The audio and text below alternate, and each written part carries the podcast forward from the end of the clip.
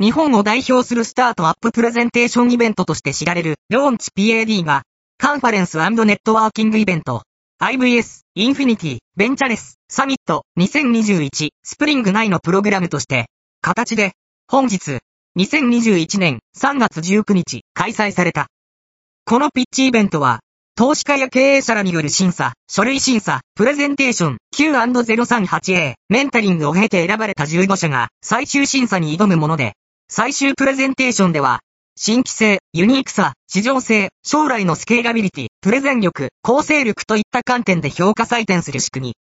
これまでに、ローンチ PAD 出場企業は、22社が上場を果たしている。どんなプレゼンがあったのか、その特徴は、そして優勝者は登壇企業計15社による6分間のプレゼンテーションのサマリープレビューをお伝えする。